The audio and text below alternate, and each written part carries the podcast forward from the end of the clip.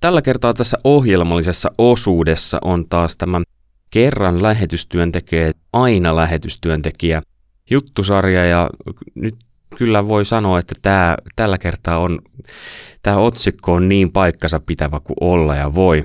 Tervetuloa studioon Mirjami Uusitalo. Kiitos.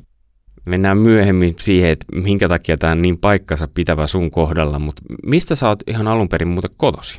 Kuhmosta. Kuhmosta. Mikä, mitkä, mitä siinä on lähimaastossa? No Muita no isoja? Kajaani on lähimpänä, että siellähän minä nykyään niin asun, että mä oon kajaanilainen nykyään. Joo.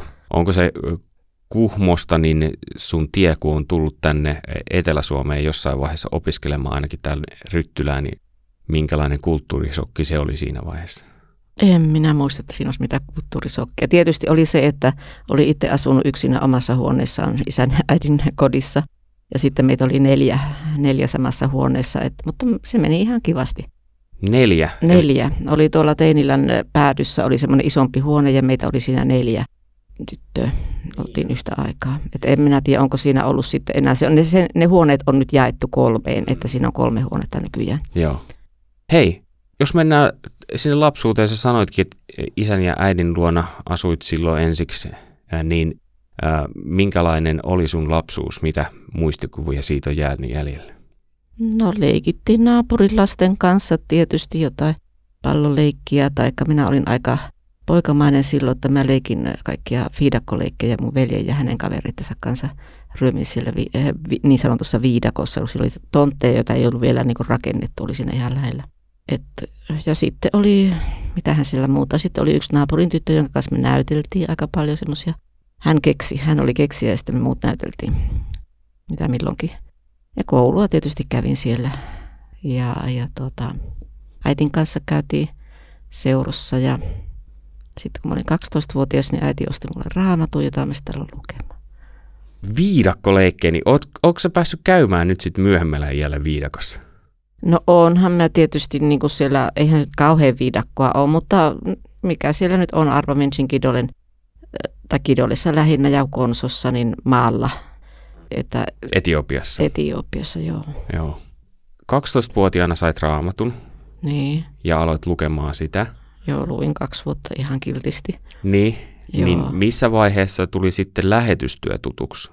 No se tuli oikeastaan jo silloin, kun mä olin tokaluokalla kansakoulussa. Se oli silloin kansakoulu. Et, ähm, niin kun sen luokan opettaja oli semmoinen, joka oli siellä Kuhmossa vain vuoden, että hän sitten ja hänen perheensä lähtivät Namibiaan lähetystyöhön. Että olin sitten hänen matkan siunajaisissa siellä Kuhmon kirkossa ja että siitä se niin kuin varmaan ensimmäisen kerran tuli tietoiseksi, että tämmöistä on. Ja kyllä mä silloin niin kuin suunnittelin, että mäkin lähden lähetystyöhön ja sitten suunnittelin jo pari saarnaakin, että miten minä niille pakana lapsille kerron Jeesuksesta, että miten kannattaa olla Jeesuksen puolella, kun Jeesus kuitenkin lopullisesti voittaa. Ja tämä oli toisen saarnan aihe tai sisältö, toista minä en muista enää, mutta muistat, että niitä oli kaksi. Joo. Oletko käyttänyt sitä saarnaa vielä? Enpä ehkä, en ole varmaankaan. En, se oli vaan niin lyhyt. Niin. Hei, oliko siinä vaiheessa, niin jäikö tämä Namibia sulle sellaiseksi, että se on se kohde, mihin sä haluaisit? Ei, ei mulla ollut mitään tiettyä paikkaa. Mutta Afrikka varmaan oli, että kun hän lähti Afrikkaan. Niin. No sitten kun mennään eteenpäin, luit muutaman vuoden raamattua ja ää, kävit seuroissa ja sulla oli se ensimmäinen kontakti, niin missä vaiheessa te lähetystyö tuli vielä läheisemmäksi tai tutummaksi? No ehkä se tuli siinä, että kun mä sitten olin 14 ikäinen, ikäinen niin mun luokakaveri pyysi keskikoulu viiennellä luokalla mukaan semmoista raamattupiiriin. Ja sitten tämä porukka kävi aina Kajanissa käytiin niin kuin joilla päivillä, nuorten päivillä. Ja siellä oli Opkon toimintaa, tai oliko se silloin vielä Opko, mutta mutta kuitenkin, että siellä sitten tuli. Ja sitten tuota, minä olin vielä lukiossa, kun tämmöinen kuin Maija Mankinen kansanlähetyksen näitä lähettejä, niin tuli vierailleen Kuhmossa nuorten porukkaan, se oli viikonlopun ja siellä mä niin kuin häneen tutustun jollain tavalla ja just tapasin Maijaa, Maijaa Kajaanissa, niin niin hän muisteli sitä, että me istuttiin siellä saunan lauteella ja sauna oli kerran jo kylmentyä, kun me oltiin, jostain syystä me oltiin viimeisinä sinne menossa. Että, että siellä sitten yhdessä rukkoiltiin ja, ja tuota, sitten Maija lähti, että mä sain niin Maijan kirjeitä sitten aina. Ja minne lähti silloin? Maija lähti silloin etuasiaan. sä sanoit, että Afrikka oli ehkä se ensimmäinen kiinnostuksen kohde ja Maija meni etuaasiaan, niin miltä tavalla sulle näyttäytyi siinä vaiheessa se, että alkoiko se niin kuin ole sellainen, että mikä vaan voisi olla se paikka? No en mä silloin vielä ihan, no, no joo, no lukioaikana mulle niin kuin selvisi se, että minun työkenttä olisi raamatun käännöstyö, mutta en mä siitä niin kuin sen kovemmin tiennyt mitään, että se oli vain niin semmoinen, mikä sain sain niin kuin sydämelleni. Ja, ja tuota, siis miten? Raamatun käännöstyö. Niin No se oli semmoinen, että mä olin tuolla Seinäjoella, oli nuorten, oliko ne herätyspäivät vai mitä ne olikaan, jollain kesänä, mä lukion aikaisena kesänä, että oliko se nyt ensimmäisen vuoden jälkeen vai toisen vuoden jälkeen, sitä en muista. Niin siellä sitten oli opetusta siitä, että ei pitäisi vain istua ja uskoa seurakunnassa, vaan pitää rukoilla, että Jumala antaisi niin kuin ymmärrystä siitä, että mitä niin kuin, tai johdattaa siinä, että mitä teen seurakunnassa. Ja mä muistan sen, että minä ajattelin, että no minä en osaa piirtää, minä en osaa puhua, enkä minä, ja mikähän se oli se kolmas asia, enkä osaa laulaa, tai ei ole niin hyvä lauluääntä, että mitä minä voin tehdä seurakunnassa. Mulla oli näin suppea käsitys siitä, että mitä seurakunnassa voi tehdä. Ja no sitten mä rukoilin siellä niin kuin muutkin rukoilin, ilmeisesti sen opetuksen jälkeen oli rukoushetki. Ja silloin mä sitten kuulin, että semmoiset sanat vaan, että raamatun käännöstyö. Ja silloin minä sanon, että kiitos. Eli mä ymmärsin, että se, se, minkä mä kuulin, en mä tiedä kuulinko mä näillä korvilla vai kuulinko mä niin kuin sisällä jotenkin sen sanan. Että mä en ollut koskaan kuullut raamatun käännöstyöstä. En ainakaan niin kuin muista kuulleeni. Ja, ja tuota, no sitten se tuli niin kuin mulle päämääräksi sillä tavalla, että rupesin miettimään, että mitä pitäisi lukea tai opiskella, että sinne pääsisi. Tämä meni takaisin tietysti lukioon vielä, ja, mutta englannin kieli alkoi niin kuin maistua enemmän sitten, sitten sen jälkeen. Tuliko siihen jotain muitakin kieliä jo lukiessa mukaan vai? No mä olin matikkalinjalla, että, että tuota, meillä oli englanti ja saksa ja ruotsi, että ei siinä sitten muuta tullut. Mä olin jo silloin ainakin, niin kuin menin toiselle luokalle tai kolmannelle lukioon, mä en muista kumpi kesä se oli. Missä vaiheessa alkoi tulee lisää kieliä vai tuliko? No sitten kun mä olin ollut täällä Ryttylässä ensin yhden vuoden, että silloin mulla niin selvisi se, että minnekä tai mitä pitäisi tehdä, että täällä kävi toi Laina Aho Wycliffeistä, silloin se oli perustettu jo, niin kertomassa raamatun käännöstyötä ja työstä, ja mä sitten häneltä kysyin, että mitä pitäisi lukea, niin hän sanoi, että, että kreikkaa ja hebreaa ja fonetiikkaa ja tämmöistä näin. Niin mä sitten pyrin Helsingin yliopistoon ja siellä mä nyt luin näitä harvi, harmillisen vähän. Se yksi asia, mitä mä elämässäni katunut, on se, että minä en lukenut muuta kuin semmoiset johdantokurssit vaan he, kreikasta ja hebreasta. Ja, ja tuota, luin sitten Venäjää ja Englantia. Englanti oli tietysti hyvä sijoitus, kun sitä on tarvinnut. Venäjä ei ole hirveästi Etiopiassa varmaan. Ei, mutta kyllä se sitten opetti niin kuin ääntämään erilaisia äänteitä, kun siellä on ne ässät ja no ainakin nämä kaiken maailman ässät. Että et tuota, en mä usko, että se ihan hukkaan meni, mutta en ole todella. Jossain vaiheessa mä ajattelin, että en mä varmaan lähekkää, että mä itse keksinyt tämän lähetysajatuksen, niin sitten Venäjä oli silloin niin kuin tarpeellinen ja muodissa ja että vähän mä nyt ajattelin sitäkin, että jos jää Suomeen, niin sitten käyttäisi sitä. Mutta en mä sitä niin pitkälle lukenut, että vähän yli Apron. Silloin oli Apro, ei nykyään niitä, niistä nuoret tiedä mitään. Mutta. Siis tämä kuulostaa hirveän loogiselta ja semmoiselta määrätietoiselta nämä sun alkuvaiheet tässä. Niin no joo, kun mulla oli se päämäärä, että raamatun käännöstyöhön, mutta ei ollut mitään maata, että minnekä. Missä vaiheessa se alkoi sitten selviämään? No siinä vaiheessa, kun mä olin jo niin kuin yliopistosta melkein, va- mulla oli vielä gradu tekemättä, mutta täällä oli sitten Ryttylässä toi lähetyskurssi ja ne sanoi, että ei seuraavana vuonna ole, niin mä sitten väillä tulin tänne. Ja, ja siinä vaiheessa sitten tietysti joutui miettimään, että minnekä kansanlähetys lähettää, että ei mulla ollut mitään semmoista. Ja sitten kansanlähetys halusi, että lähe, lähe, lähtisin Etiopia, koska siellä oli muitakin kansanlähetyksen lähettiä, että se olisi niin kuin ehkä kenttähallinnon ja kaiken tämmöisen takia niin helpompi ja kivempi. Ja kyllä mä oon kokenut, että se on mun paikkani ollut, että ei mulla itsellä ollut semmoista, että pakko päästä jonnekin. Niin mit, mitä vuotta silloin elettiin? Kun olin lähetyskurssilla 8182. Ja lähtö oli sitten? 86. Että, että minä menin tekemään gradun ja, ja sitten jotakin kursseja, Wycliffeen kursseja tein Englannissa. Minun piti lähteä 84, että mut siunattiin silloin kesällä, kesällä tuota, mm, lähetystyöntekijäksi Kajanissa, mutta sitten Etiopiassa oli silloin aika semmoinen hankala tilanne, että sinne ei saanut uusia työlopia. niin sitten sieltä sanottiin, että, että olepa Suomessa vielä yksi vuosi ja sitten minä olin yhden vuoden ja auskultoin niin kuin englannin opettajaksi, mikä varmaan auttoi siinä, että minä sain sitten työn luvan jossain vaiheessa.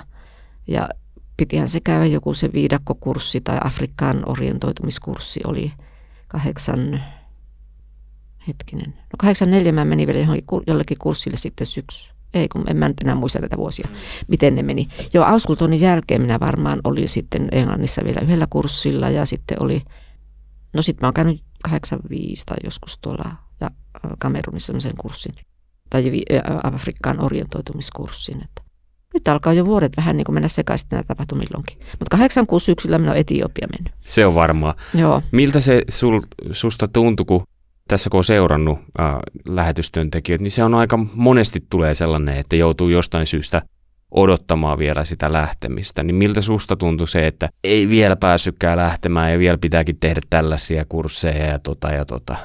No kyllä mä muistan, että mä olin pettynyt silloin 84, että kun mä olin sen 84 kevään opettanut englantia tuossa Turengissa, Kiipulassa, niin, niin tuota, olin oppilaallekin sanonut, että minä lähden sitten ja sitten mä tapasin niitä riimällä, että mä täällä minä vaan olen jossain vaiheessa, että et tuota, mutta kaikkehan tottuu. Nyt kun jälkeenpäin ajattelee sitä aikaa, niin miltä se niin kuin näyttäytyy sulle nyt? No minä kyllä ainakin koen, että se oli ihan hyvä. Että et tuota, ensinnäkin varmaan se auttoi se auskultointi, että minä pääsisin, pääsin niin kuin Mekaniuskirkon kouluun englannin opettajaksi ja sitten siinä samalla rinnalla voi aloittaa käännösprojektin. Että enkä opettanut siellä kovin paljon, yhtä luokkaa vaan opetin, mutta oli työlupa sitten siihen, että ehkä muuten olisi ollut hankalampaa saada työlupaa. Mä kysyin siinä alussa, että minkälainen kulttuurishokki oli muuttaa Kuhmosta Ryttylään tänne opistolle opiskelemaan, niin mikä oli täältä Suomesta lähteä sitten Etiopiaan? Koska tietoa ei varmaan sillä tavalla kuitenkaan ollut niin paljon kuin mitä nykyään on mahdollista saada kirjoista, videoista ja tie, ties mistä. Niin no ensinhän mä jouduin menemään niin kuin Keniaan, koska ei ollut työlupaa Etiopia. Mä olin siellä kolme kuukautta. Menin toukokuun loppupuolella sinne. No yksi ainakin oli se, että mä jotenkin kuvittelin, että Keniassakin on lämmintä niin kuin oli Kamerunissa ja ei ole mitään lämpimiä vaatteita, kun mä menin, se oli sadeaika. Sama aikaan se on Etiopiassakin. Et siellä oli kyllä aika kylmää ja, ja tuota, se oli jonkunlainen niin kuin virhearvio. Ja sitten sekin, että saahan sieltä kaikkea rasvoja ja tämmöisiä, niin kuin mitä minä olin pakannut mukaan, ihan turhaan pakannut. Mitähän siellä olisi muuta ollut. Mä oon semmoinen varma, että mä en kauheasti niin kuin ajattele, että no millaistahan siellä on. Minä vaan menen ja olen sitten siellä. Ehkä se on ne lapsuuden viidakkoleikit. No en tiedä, ei, eikä me Nairobi kyllä mikään viidakko ollut. Ja, tai olihan se taloviidakko. Ja oli tietysti sekin, että joutui opettelemaan ajamaan niin kuin vasemmalla puolella siellä. Sitten Etiopian, kun tuli, niin piti vaihtaa taas oikealle puol- oikeanpuolinen liikenne. Että, jo, että uusia asioita joutui opettelemaan ja tietysti sitten sen, sitä kieltä. Että, ja olihan se vähän sekin, että joutui niin kuin itse hoitamaan asioita, että ei joku toinen hoitanut, hoitanut mun puolesta, ei lähde lentokentälle, kun siellä on selvitettävä. Mä muistan yhdenkin illan, kun mä vaan itkin sitä, että minä, mua pelottaa mennä sinne, kun oli just oli joku tuonut jonkun tietokoneen, minulle ensimmäisen tietokoneeni tuonut Nairobista. Kahdeksan, se oli varmaan 87, tai sitten, joo, ehkä se oli 87. Saatti se olla 8, niin 87 se oli. Että, että mä olin ostanut niin kuin joltakin vanhan käytetyn tietokoneen joltakin Silin ihmiseltä, joka oli tuolla Nairobissa ja sitten toinen toisen ja se jäi sinne tulliin, koska jostain syystä. No tällä, tällä miehellä oli oma kone ja sitten oli tämä toinen kone. Ja sitten minun piti mennä selvittämään sitä asiaa, niin kyllä mua pelotti. Mua todella pelotti.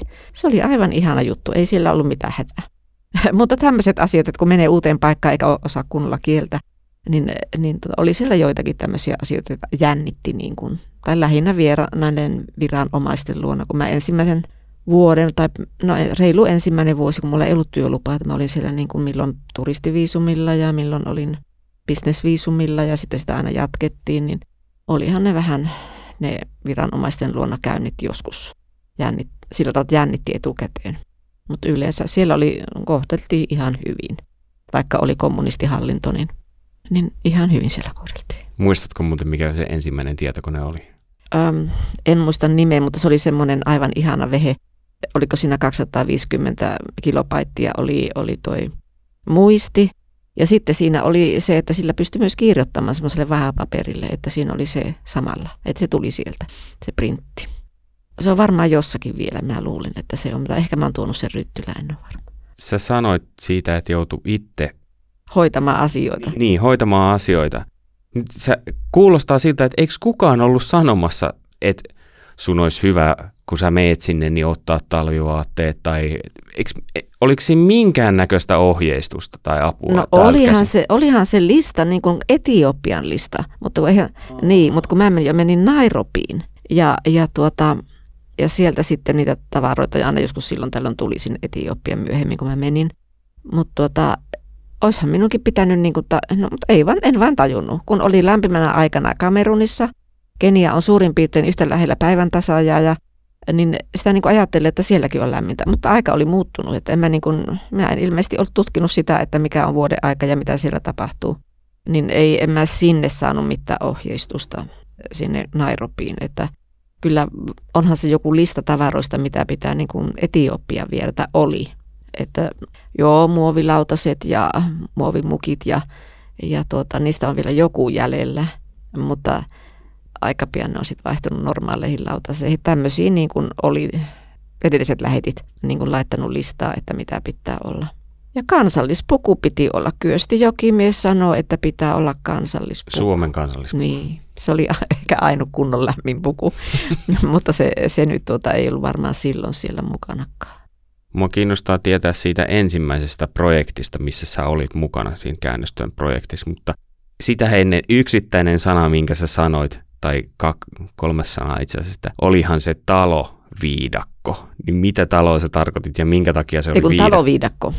Ai, taloviidakko. Niin, että siellä oli paljon taloja No siis. Nairobihan pääkaupunki, että kyllä siellä oli. Kyllä. oli. Ja samoin no Addis Abebakin oli, mutta se oli aika lailla, no oli se sekin niin sellainen maalais, sanoisiko maalaispääkaupunki, että siellä lehmät kulki pitkin katua ja aasit ja, ja sillä tavalla, että ei Nairobissa niitä näkynyt.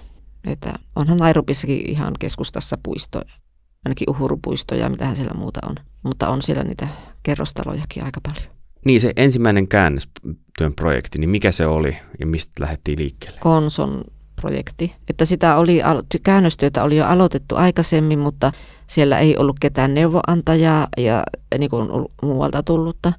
Niin sitten se, joka maksoi niille kääntäjille, lähetti, siis lähetti rahaa sponsori, niin se ei ollut tyytyväinen siihen vauhtiin, millä mentiin eteenpäin ja he niin kuin pysäytti sen projektin ja sitten pyydettiin tältä Wycliffe-järjestöltä tai Silliltä niin kuin neuvonantajaa, että oli sinne ollut menossa jotain muitakin, mutta jostain syystä he ei päässyt menemään ja sitten minä nyt sain sinne sitten työluvan. Tai en Konsoon, vaan siihen Arpaminchiin, jossa opetin englantia sitten.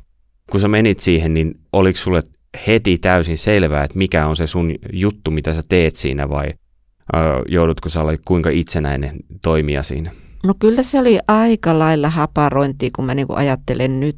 Mutta siellähän oli joitakin, niin kuin yksi esimerkiksi saksalainen Wycliffeen jäsen, joka oli Attiksessa ja he teki johonkin toiselle käännöksielelle, niin kuin olivat neuvonantajina, tai ensin tutkivat kieltä ja sitten, ja sitten että aika vähän semmoista ohjausta sai siihen itse, mutta kun että opiskele kieltä, että sitähän mä tietysti alussa tein, että opiskelin, että opettelin sitä konson kieltä vähän sen. Ja, ja tuota, sitten oli tämmöisiä niin kuin, oh, mä sain tältä saksalaiselta pariskunnalta semmoisia niin kuin ohjeita, jotka joku Sillin vanhempi ihminen Afrikassa olleena, niin projektin vetämisestä mitä pitää tehdä ja kaikkea tämmöistä. Niitä mä sitten luin ja tehtiin sitten niiden mukaan, että kyllä se sitten lähti käyntiin.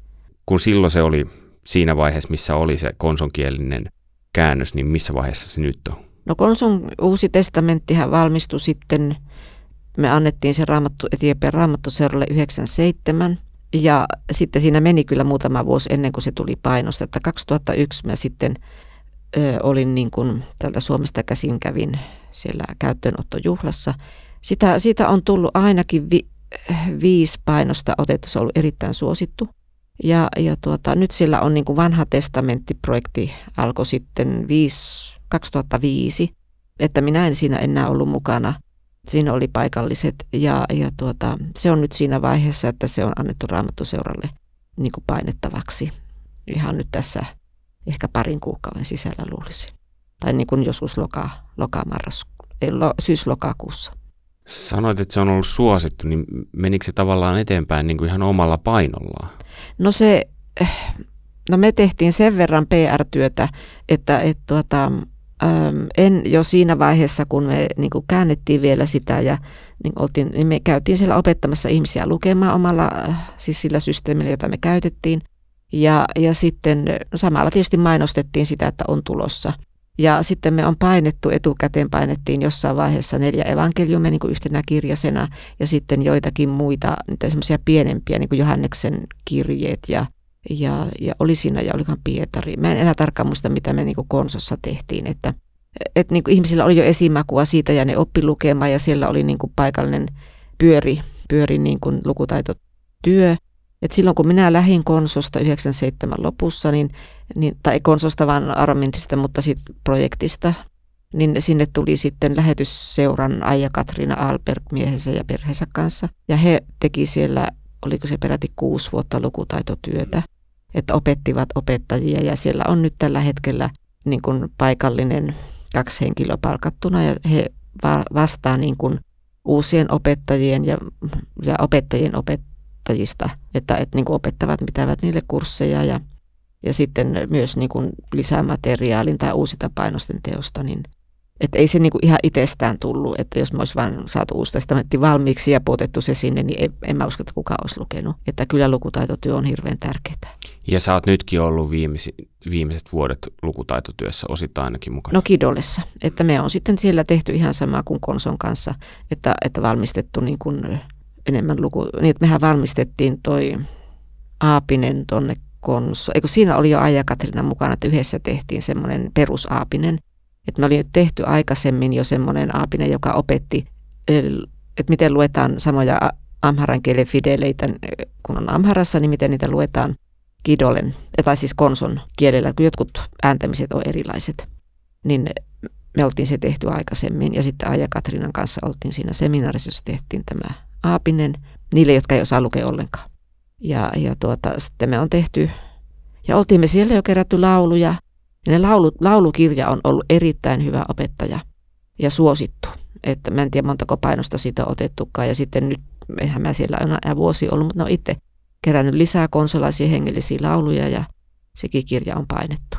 Että se on ollut semmoinen ja kidollisesti on tehty samaa. Lukioikäisenä tajusit, että raamatun käännöstyö on se sun juttu ja 86 vuonna lähdit sitten Etiopian reissuun, niin, ja sieltä tähän päivään asti olet ollut Etiopiassa välillä, niin kuin sanoit haastattelussa, että olet joutunut käymään Suomessakin lähetysavainhaastattelussa, niin ää, niin olin minä täällä Suomessa melkein seitsemän vuotta sitten sen Konson ja nykyisen Kidolen projektin välillä. Ai niin, sä oot niin kauan ollut? Olin, mä tulin vaan vuodeksi ja silloin ajattelin, että voi kauheita, että kun pitää olla vuosi Suomessa. Mä todella niin kuin tykkäsin olla siellä Etiopiassa, mutta tuota, se nyt oli ihan hyvä, että tulin. Ja, ja sitten siinä vaiheessa, jossain vaiheessa, kun mä olin lähdössä takaisin, niin isä sairastui, että äiti oli jo kuollut aikaisemmin. Niin mä huomasin, että en minä voi lähteä ennen kuin isästä aika jättää, että sen takia mä sitten olin pitempään. Tästä 2004 loppuvuodesta mä menin uudestaan sinne. Mutta nämä vuodet, kun sä oot ollut siellä, niin ootko sä ää, tämän lähetyskutsun äärellä kokenut mitään kamppailua vai onko se ollut koko ajan sulle niinku ihan täyttä selvyyttä? En. Että mulla on ollut niinku rauha sydämessä, että tämä on mun paikka. Et eihän se helppo aina välillä ollut. Mutta tuota, on semmoinen sisäinen rauha ja sitten ei ole niinku lupa lähteä. Että tämän viimeisen projektin aikana, Kidolen projektin aikana, niin tuota, siellä on ollut aika lailla ongelmia välillä ja minä olen pari kertaa illalla sanonut, että minä lähden tästä huushollista poista tästä systeemistä, mutta tuota, aamulla sitten on jo vähän niin kuin lauhtunut, että, että ei ole ollut lupa lähteä. No jos ei aina helppoa, niin on varmaan niitä huippuhetkiäkin. Niin vuosien aikana, niin mitkä on ollut sun hu- huippuhetkiä siellä? No ehkä se yksi oli tietysti se, että sä olin siellä Konson Uuden testamentin käyttöönottojuhlassa, mutta ehkä vielä enemmän oli sitten se, että kun olin sen 2005 vuoden alussa, oli vanhan testamentin käyttöönotto. tilaisuus tai projekti siellä, niin sitten siellä oli näitä, näitä jotka oli niin lukenut sitä konson uutta testamenttia. Ja, ja siellä kerrottiin, että mitä vaikutusta sillä on ollut ja miten niin kuin Jumala oli tehnyt ihmeitä. Että mä muistan, se oli kaksi naista, jotka, semmoisia nuoria naisia, jotka kertoi siitä, että miten he ei koskaan ollut oppineet lukemaan, mutta että sitten kun he sai sen Uuden testamentin käteensä, niin Jumala niin kuin aukasi vaan niiden ymmärryksen ja silmät ja ne alkoi lukea. Että, että tämmöistä niin kuin ihmeitä tapahtui siellä. Ja, ja tuota, se niin kuin osoitti sen, että, että Jumala haluaa, että hänen sanansa luetaan. Ja sekin, että, että, että meidänkin käännöstä, vaikka minä tiedän, että siellä on ainakin kirjoitusvirheitä, ja on ne nyt, kun ne on tehnyt sitä vanhaa testamenttia, niin on ne muuttanut sitä. Että, että varmaan oli tämmöisiä, niin kuin, että on tarkennettavaa ja muuta. Et en tiedä, oliko mitään suoranaista virhettä siellä. Mutta että Jumalakään on käyttänyt sitä. Että se varmaan olisi semmoinen, tai on ollut ehkä hienoin hetki tavallaan siellä. No sä oot ollut kans Jumalan käytössä siellä ja nyt oot sitten eläkkeelle siirtymässä. Mä tulin, jään eläkkeelle ensimmäinen päivä huhtikuuta. Mikä saa aina vaan palaamaan nyt sitten vielä eläkeiässäkin uudestaan jollakin prosentilla sinne? No se, että siellä on niin kuin tarvetta. Siellähän on monta muutakin projektia, siis käännösprojektia Etiopiassa Mekaniuskirkolla ja tällä SIL-yhteistyöjärjestö on siinä monessa lähinnä vaan niin kuin auttavana järjestönä, mutta että antaa niin konsultteja ja mäkin on sitten yksi niistä. Ja siellä meidänkin alueella on, on tuota pari, ihan siinä lähellä on pari projektia, jotka kääntää uutta testamenttia, niin mä voin niitä auttaa. Ja siellä on todella puute konsulteista, käännöskonsulteista. Sitten kun mulla on amharan kielen taitoa sen verran, että mä toivon, pystyn sillä niin kuin toimimaan ja tarkastamaan, niin ja sitten mä tykkään siitä työstä. Mitä mä täällä Suomessa tekisin noin jatkuvasti. Ihan niin kuin mä olisin jossain nähnyt listan, että minkälaisissa projekteissa sä oot ollut mukana, niin niitähän on ollut aika monta. No. Muistatko sä itsekään kaikkia? No en tiedä muistanko mä niitä, joissa mä oon ollut konsulttina, mutta että nämä kaksi projektiahan mulla on ollut, mä ollut niin kuin koko aikaisena tai puoliaikaisena periaatteessa tai jotain tämmöistä näin tämä konson ja sitten tämä Kidolen projekti. Tai itse asiassa se on Diraitan kieli, mutta täällä Suomessa nyt tunnutaan Kidolen, Kidolen projektina. Ja sitten on ollut siinä naapuriprojektissa, se on aalenkielinen, niin siinä on kään, tarkistanut nyt viime aikoina niitä käännöksiä. Ja sitten porana kielessä on ollut vähän sen, mikähän se oli se yksi kieli siellä Länsi-Etiopiassa, me on siinä ollut. On mä par- Joo, ja sitten kooret, kooreten kielellä on. No silloin olin vielä harjoittelemassa niin kuin konsultin hommia, että piti olla jonkun toisen kokeneman konsultin kanssa siellä – en mä kauhean monessa ole ollut, että mm, näitä, näissä pyörinyt siinä se meidän alueella. Toi, montako kieltä Etiopiassa muuten on? 85 se taitaa olla se luku nyt. No niin, kyllähän siinä riittää. Joo, no kyllähän, mutta onhan monilla jo yli 20 taitaa olla 29, niitä että on uusi testamentti, mutta sitten vanhaa testamenttia käännetään monelle niistä nyt. Ja sitten on näitä muitakin kieliä, joille vielä käännetään uutta testamenttia.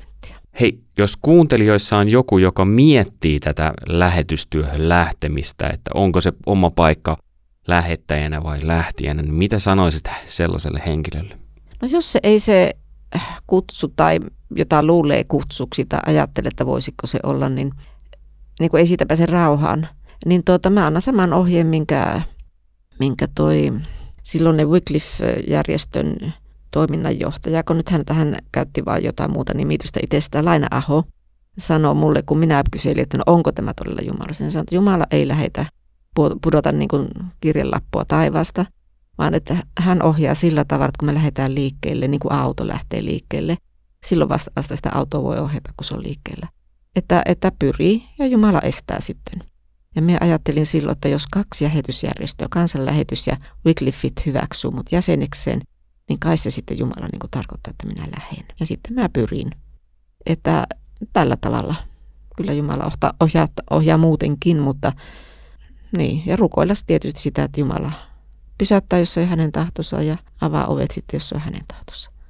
Ja niin kuin aikaisemmin sanoit, niin ei istua, vaan miettiä, mitä tehdä. Aivan. Hei, oikein paljon kiitoksia, kun olit tässä haastateltavana ja turvallista matkaa sinne Etiopiaan. Kiitoksia. Saanko mä kysyä yhden bonuskysymyksen sulta? No saa kysyä bonuksia, joo, joo jos vaan sata vastaa. Tuossa aikaisemmin mainitsit siitä, että ehkä silloin ajattelit, tai että sulla oli suppea näkemys, minkälaisia juttuja seurakunnassa voi te- tehdä. Niin sinä aikana, kun sä oot Etiopiassa ollut lähetystyöntekijänä ja käännöstyössä, niin onko se avartanut tätä? No ehkä se on eh- avartunut ainakin semmoisen niin diakonian suuntaan, että onhan tämmöistä niin kuin auttamista erilaista seurakunnissa ja, ja tuota, että se ei ole pelkkää saarnaamista. Ja ennen kaikkea, että se on elämää ja sitä, että niin, voi rukoilla yhdessä ja erikseen ja niin, semmoista. Ei se nyt ehkä niin hirveästi ole laajentanut näitä muotoja, mutta kuitenkin tämä niin auttamishomma on ehkä tullut niin kuin enemmän lähelle sitten.